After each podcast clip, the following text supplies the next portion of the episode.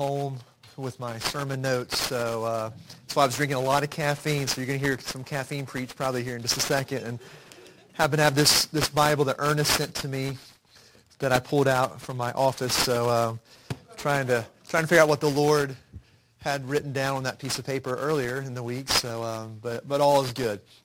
Um, just to just to let you know about the chaplain school is, you know, I'm going to be doing two of the four parts during these six weeks. There's another two parts that I have to do later on. And when, when I was in the recruitment process, you know, I was told you have three years to do this. You can take your time. You can do it whatever. But um, recruiters say things a little bit different than the actual reality sometimes. And so there's been a lot of pressure then placed on me to get it done quickly and do the whole thing and all that. And so um, you know, so we're just doing two parts right now, and then later on we'll figure out when the other two parts have to be done. But the first two parts are supposed to be the hardest physically, mentally, and emotionally from what I understand. Those that I've talked to have gone through the school, but it's also a good time. So I'm looking forward to it um, for the most part. There's, there's some hesitation that is there.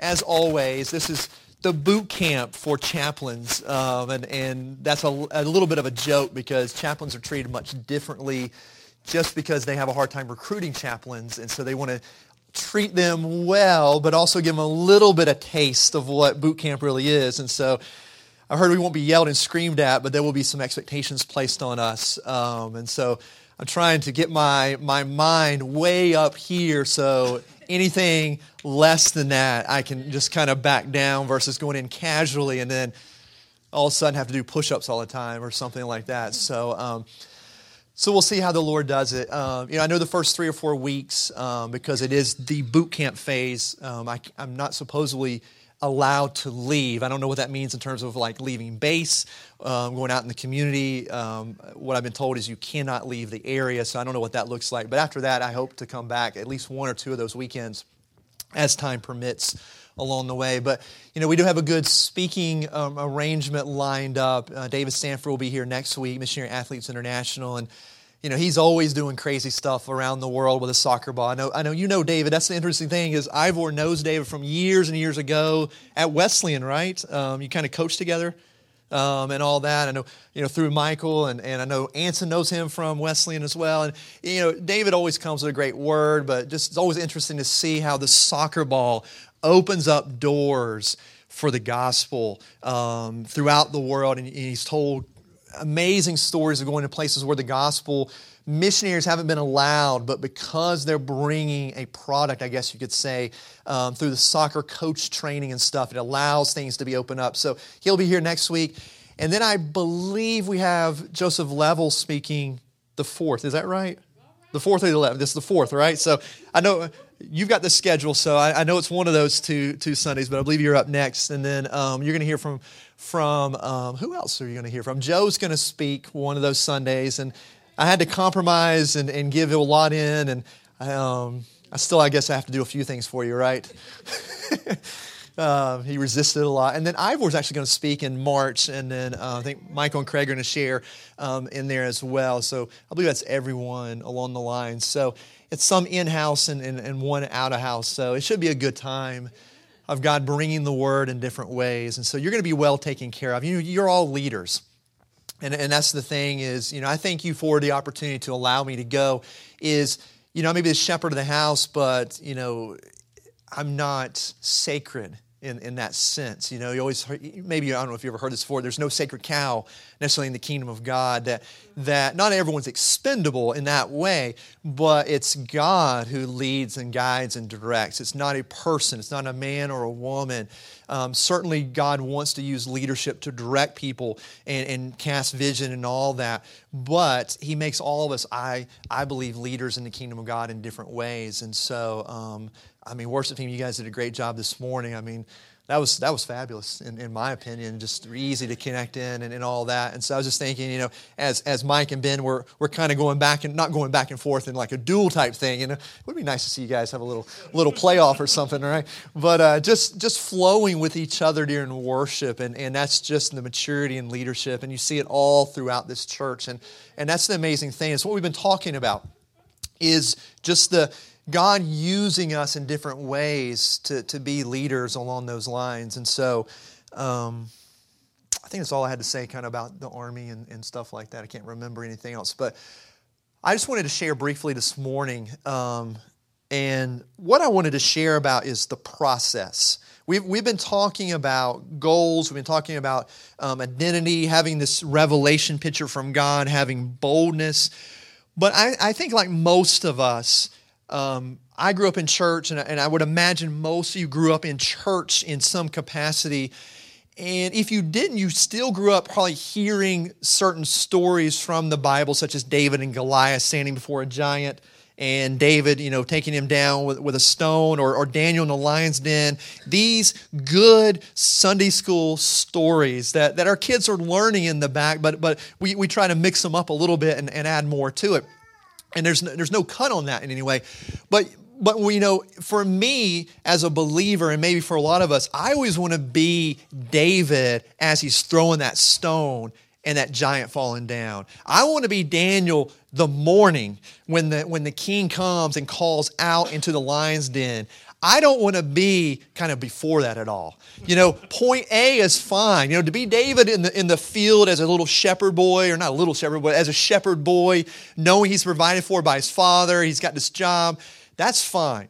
And to be on the other side of taking that sword of Goliath and chopping his head off, or Daniel coming up out of the lion's den, man, I, that's what I want. But that's stuff in the middle. I don't want that. I don't want to be put in the lion's den and having to cry out to God and say, God, are you going to come through? Or putting on Saul's armor and saying, This isn't going to work. Oh my gosh, God, what I get myself into? And having to walk out onto the battlefield in, in the, that way. We have a hard time embracing the process. And as we've been talking through some of the things that, that we've been talking through, like identity, that it's important that we understand who we are in Christ Jesus, that we know we're God's workmanship, that we know we're a son or a daughter of the true and living God. And if you weren't here last week, uh, we passed out some of these statements, I am statements. And so they're here if you want to take one and, and tuck it in your Bible or tuck it somewhere and just beginning to confess that over and over and over who I am in Christ, knowing that that God has created me, that He's forgiven me, that I'm fearfully and wonderfully made. All these things are so important for us to get through the process because as we take a step from, from point A going towards point B, there's going to be stuff that comes at us. We know that. Even from when we did our fast and, and begin to put goals down the first week of January to now, which has probably been two weeks, we probably felt some resistance. We probably felt some challenge. We felt like, oh man, what did I get myself into? Did I really write that down on a piece of paper? Can I get another blue sheet of paper and, and, and make it a little bit smaller or something or, or not as, as challenging? We need to know who we are. We need to be reminded of that revelation that God's given us, that big picture that He's given us of what He's called us to do. And we need to hold to boldness, boldness and perseverance as we're walking through these things. And really, if you boil it all down, it comes down to faith. We live by faith.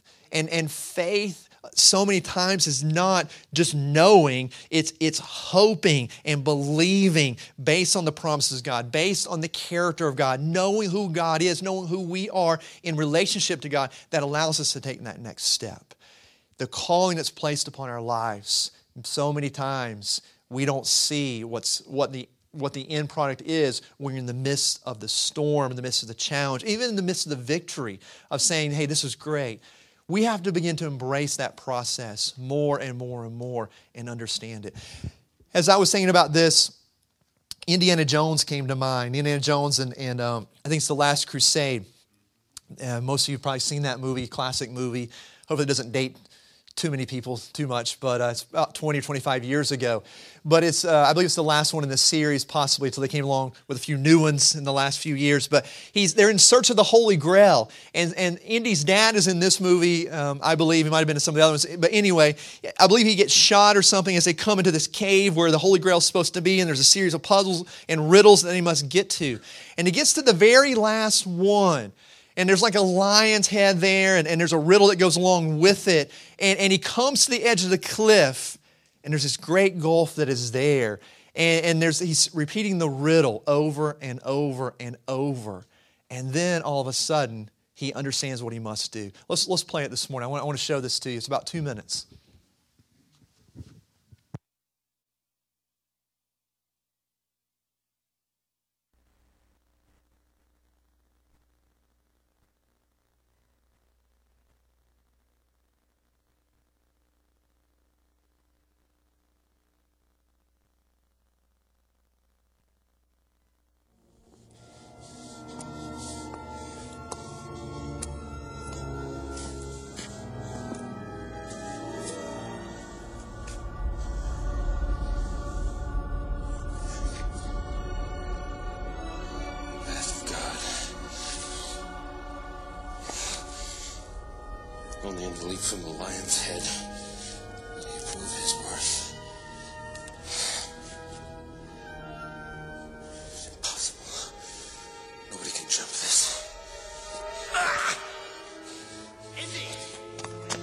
You must hurry!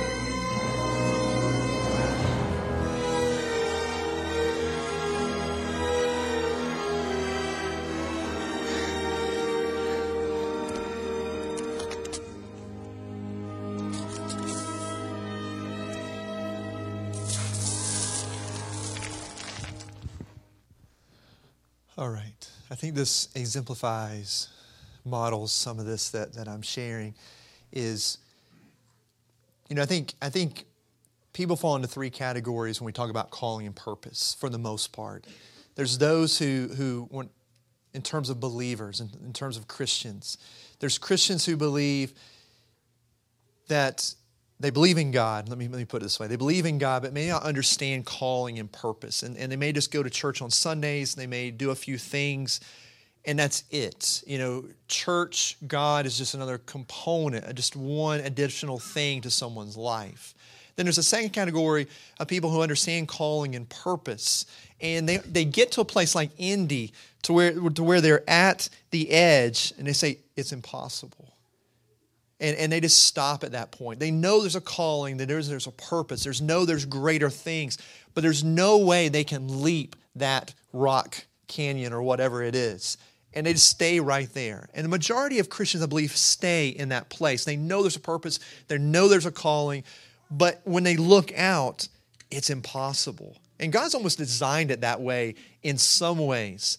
And then there's a third group that says, I'm willing and I don't know what's going to happen, but I'm willing to take that step. And that's where I want us to be. And, and, and I believe we're getting there more and more and more. And, and I'm, I'm in that same place, struggling with this, wrestling with this as well, of how do I then take that step when you see nothing below you or in front of you? It's asking really nothing of ourselves and asking God for everything. It's that complete dependence upon Him and stepping out in faith in that way. And so I want to encourage us real quick through Luke chapter 1. We're going to go back to the Christmas story of, of, of really before the Christmas story of Mary. In Luke chapter 1, starting in verse 26, it says, In the sixth month, the angel Gabriel was sent by God to a town in Galilee called Nazareth, to a virgin engaged to a man named Joseph of the house of David. The virgin's name was Mary. The angel came to her and said, Greetings, favored woman. The Lord is with you. But she was deeply troubled by this statement, wondering what kind of greeting this could be. Anyone ever troubled by maybe the picture that God gives you or, or the, the unction that's there sometimes of like, God, really? I mean, honestly, to be with to, to be real honest with you, when, when the Lord kind of dropped the army thing, and I say the army thing because that's kind of how I approached it in the beginning. This this army thing was like, uh, uh Lord, you, you don't you don't understand. I have no background. You understand that I've got this and this and this, all these things going, and he and he. I was just troubled by it. So, you know, I, I'd asked my present Holy Spirit here and, and, and to say no, but she said we should pray about it. You know, so there's these things that we're troubled by many, many times that, that we need to be aware of, that the Lord is speaking, and, and, and it's not that it's, it's something else. The angel, the angel answered or told her, Do not be afraid, Mary, for you have found favor with God. Now listen, you will conceive and give birth to a son, and you will name him Jesus. That's great, right? If that was the end of the story, you will conceive. She would say, okay, great. Joseph and I are going to get married. We're going to have this son. His name's going to be Jesus. Just like we've seen in history that when a man and woman gets married, they have children, and there's great things that have happened through Moses and through, you know, Gideon, through Daniel, through David, all these things. But he goes on. He says, He will be great. Now, now this is some of the calling of Jesus. He will be great and will be called the Son of the Most High, and the Lord will give him the throne of his house, of his father David. He will reign over the house of Jacob forever, and his kingdom will have no end. Then Mary asked the angel, How can this be since I have not had sexual relations with a man?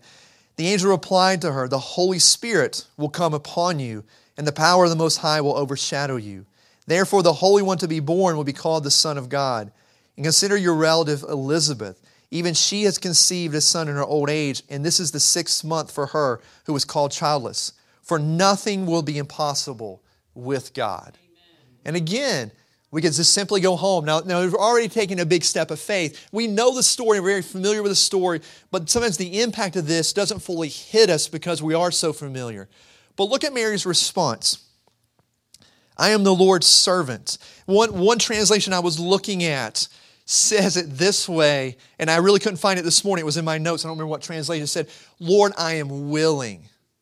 And that just really hit me because every other translation says, I'm your servant or I'm your, your, um, your handmaid, which implies that idea of servanthood, of, of I'm willing to do what you've asked me to do. I am willing, basically, is what Mary is saying. May it be done to me according to your word. Then the angel left her.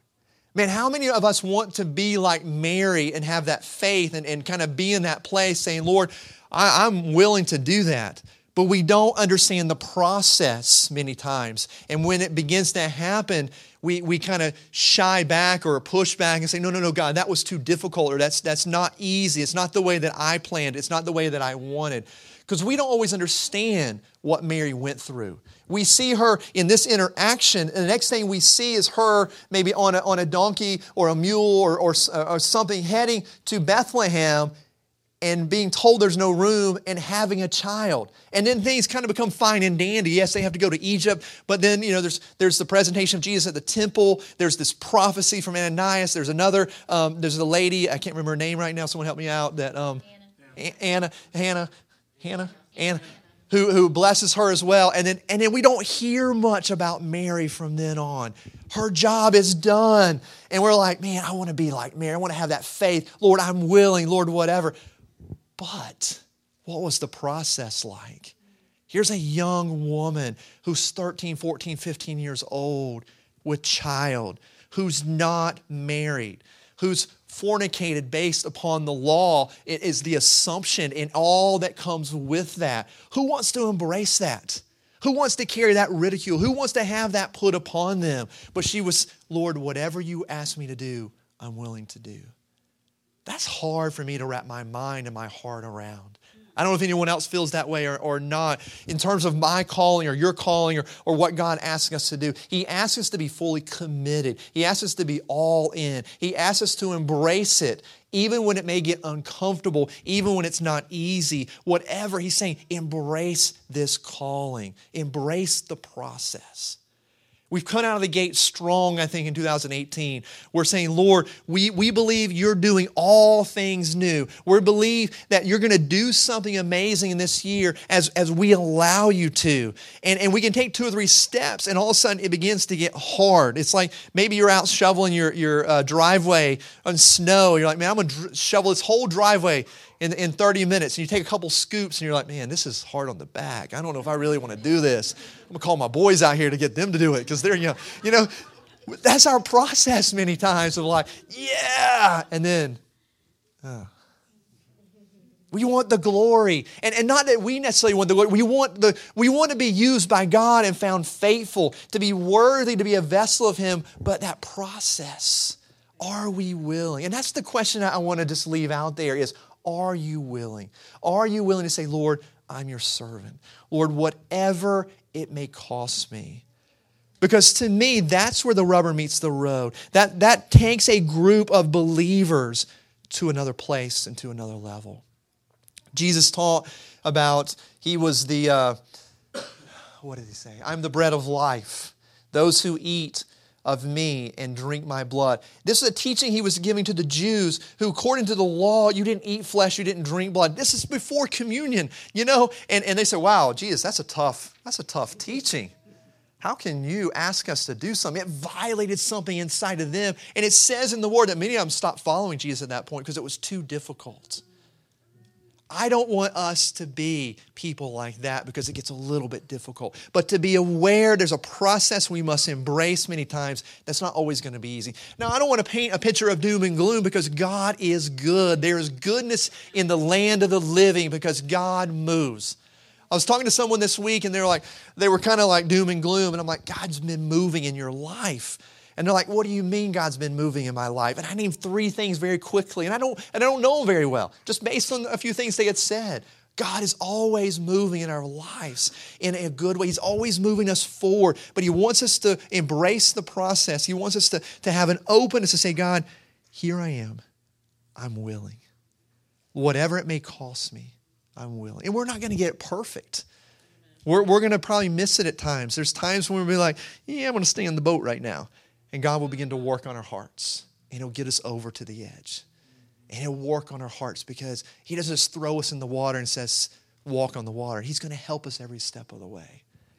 And so I want to encourage us as we continue to move forward to continue to persevere, but also to embrace the process of what God is doing. That, that shaking, that, that, that churning, that, that sanding, the, the, the, the whatever it may be, the answer prayer, the victory all that is part of that process. Are we willing? Are you willing? And that's all I really had to say this morning. You have something.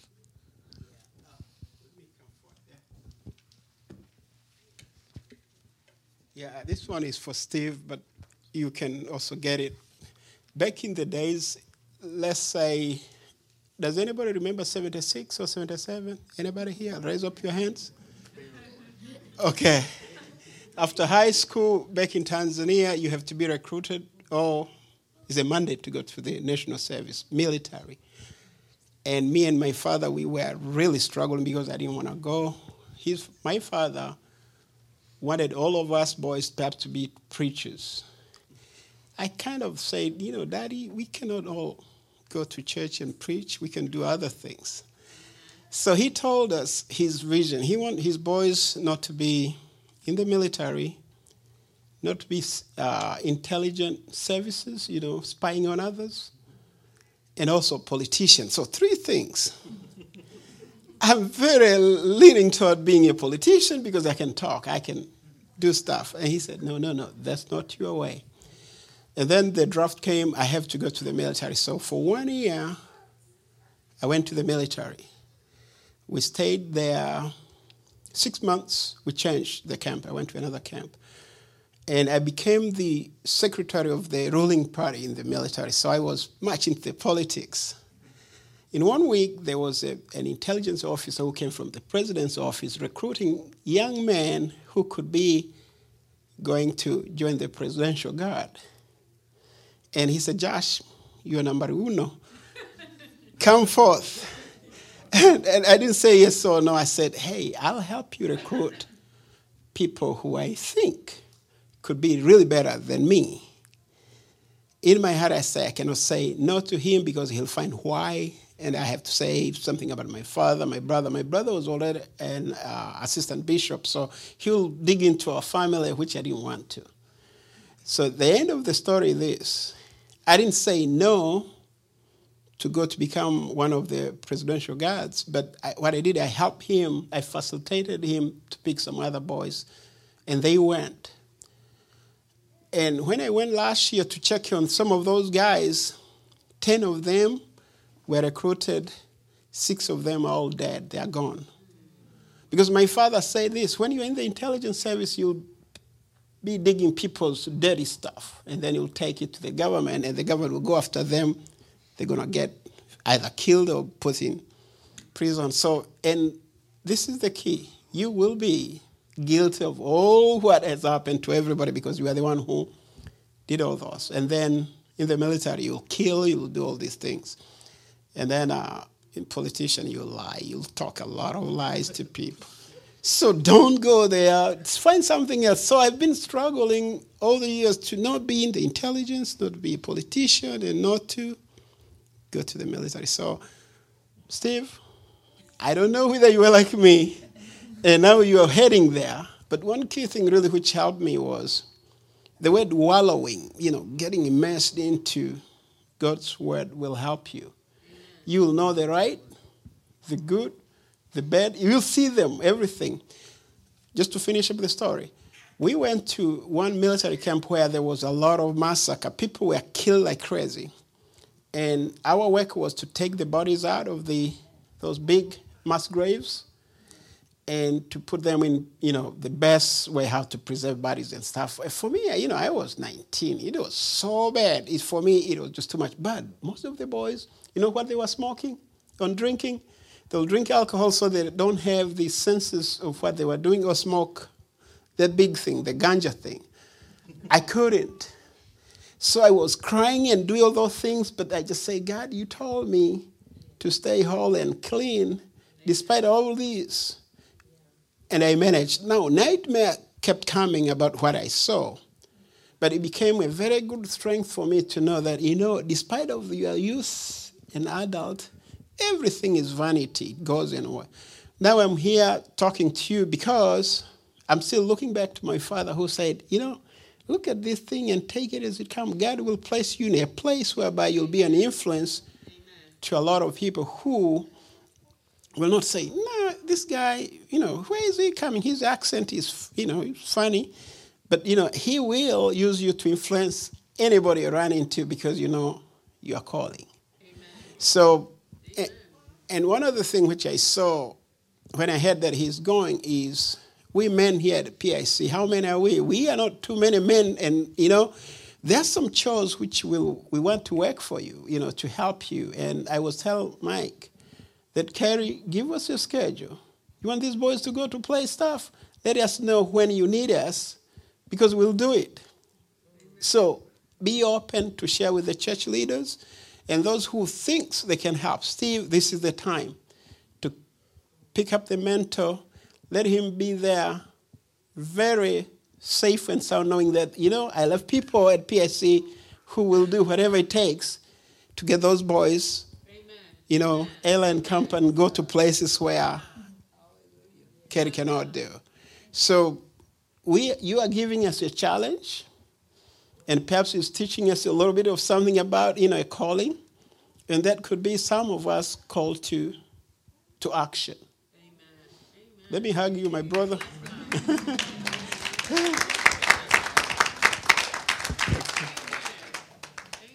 yeah, thank you for that. Adrian, you had a quote that you shared just a minute ago. You want to, does that fit still? Yeah, well, real quick, um, as far as support, uh, much respect to Mr. Adasi. There's also women that are available to pick up the torch and the challenge and help the family. Just want to share that. But anyway, um, seeing the clip and hearing what you were saying, um, it brought a quote to mind um, by uh, Dr. King he said faith is taking the first step even when you don't see the whole staircase. And seeing that clip brought that to mind is something that I, an affirmation I give myself a lot because you don't see the path, but taking that first step. Amen. Amen. Amen. Yeah, be encouraged to take those those steps, and you know, Doctor I, just to uh, follow up that you know, in terms of like the military, you know, it's a question I've had Lord, why me? What, why? I mean, there's got to be plenty of things that have to take place there. But I was in a car the last time that we had Battle Assembly weekend, and um, we were going to the International uh, Civil Rights Museum. And so usually you have to you have to drive the trucks so many miles each weekend, but there were too many of us. And I just asked this company, "Hey, can I join you guys?" Because I didn't know they were going to the Civil Rights Museum till um, I was in the middle of the briefing. I'm like, we're going to downtown Greensboro? What museum? And they were talking about a museum. I'm like, I only know one museum. And so we ended up going, but I was in a, in a, in a BMW Hummer, meaning that it was this, this other officer. And um, so we're, we're going down 40, 85, and he said, um, I said, why, why did you join the Army? Um, and I kind of explained a little bit. He said, You're the first chaplain that's ever taught to me. He said, I'm an atheist. Um, and the guy, and there were three guys in the back, all three grown men cuddling in the, in the back seat of this car. He said, Oh, he's Baptist, he's non denominational. And, and I don't know what he is. I, I would say he's non denominational. You know, he was just very nonchalant about that. And, but he's, and he started asking me questions like, like, tell me about your church. Tell me about your ministry. Tell me about your life. And I got to share the gospel in the sense of what God has given my testimony along those lines. And at the end, he's like, thanks so much for going with us. Um, he had some questions about the Civil Rights Museum and some things, uh, which you guys have really educated me and helped me understand a lot of stuff that I could give him some perspective that I wouldn't have had before. So it's a ministry that extends beyond just me and, and all that. And so God is good in that. And I think that's it. Sometimes when God asks us to take that step, we don't know where God is taking us or what He's doing with us. You know, um, some of you have gone back to school and saying, God, what, what are you doing? You know, this is a process of, I don't want to read, I don't want to study, I don't want to go to class, I don't want to put up with these 17, 18, 19 year old youngins who don't necessarily know the world very well and, and all that. You know, that may be the pro- thought process, maybe not. But, um, but you're doing it because God's calling you to a greater calling. And I hate to say greater calling, but to something more. And I even say more. There's not even, because there's, we have enough of God already. It's not that we have to have more of God or, or God has to be better in our life. We're just kind of learning how to plug in in, in a greater way. And so just be encouraged to take those steps. You know what God is what God is speaking. Now, also understand that when God speaks something to you, make sure you share it with some people so they can be praying with you and you're getting it some, something from the Word. Because I remember working with college students, like, I'm selling all my stuff moving to Africa tomorrow. I'm going to Asia tomorrow. Like, whoa, wait, wait just a second. How are you going to live? What about your parents? What about this? You know, God will do that, but there may be a process of getting there over the next year or two or three or four and all that. So just be encouraged. Are you willing? Real quick because I know our kids are. I don't know who's back there. It's okay. Okay. Got it. Oh, we're good. This is about Carrie and Stephen. I don't know Stephen too well. I'm getting to know him, but I've known Carrie since she was a little bitty girl, like her kids. And I used to take care of Carrie when she was a little girl. And she used to be such quiet little girl, shy, everything and we kind of lost touch. And the first time I came to this church, um, my dad had passed away, and her mom said, "Well, Deborah, we know this really great church, and the pastor's really great, and you know his wife." I said, "I do." She said, "Yeah, it's Carrie." I said, "What? Carrie's a preacher's wife?" Because if you had known Carrie when I knew Carrie, uh uh-uh. But then what was so neat about it that really made me proud and not a puffy sense is that she became a missionary to China. And I didn't know about that until I reconnected with Carol. And the way we did that is when my dad passed, Carol saw the obituary online. And she called me a mom and she was talking to us. And she Carol would say, Well, Deborah, there's um this church and y'all think about it and we just weren't ready. But then when we came to this church it was like we walked through that door. The first sunday barbara was great just like she did today and we connected me and her. And then i saw carrie and it's just like we had never left each other. And um, i just appreciate your family and pastor and the kids especially have meant a lot to me. They're like my children, even if you aren't. You're my adopted kids. But I just appreciate all of y'all. But I think not just one another, we need to support them with our thoughts, our prayers, and whatever they need during this time, provide it with the Lord's help. That's all.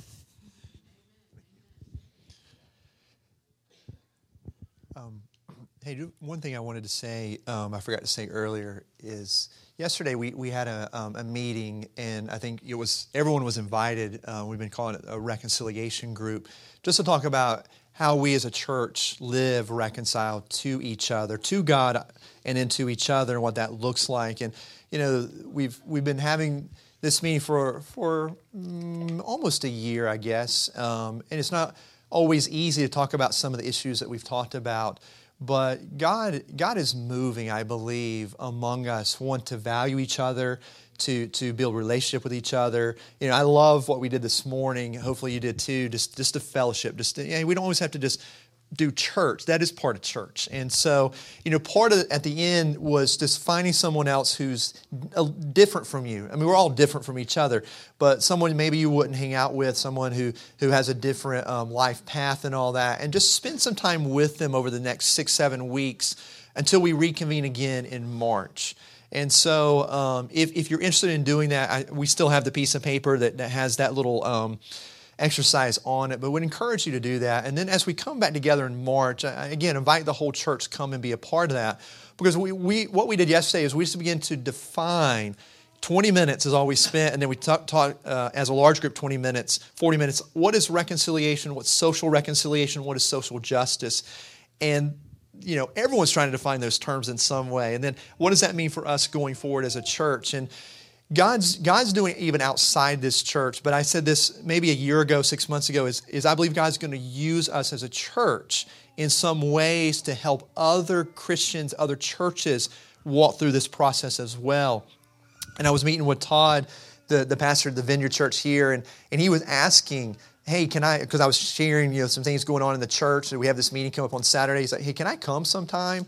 Because I want to learn how I can take the vineyard through some of this process as well and talk about some of the issues. And then I know Michael met with someone at, a, at, another church that was also asking those questions. And so I found that encouraging that, you know, what God is doing and continuing to do among us as we learn to walk this road together. We're not going to be perfect in that. And when we're, and you know, we're, we're learning to fly as the plane is flying in, in essence, that, um, but there's grace that's extended there's there's there's love and all that but just that we continue to build relationship with each other and then let that spill out um, of our four walls into the world into the community even into other churches and and so i was invited to a meeting tomorrow and mostly white church pastors that and the question that i saw the agenda is how do we become more diverse as a church?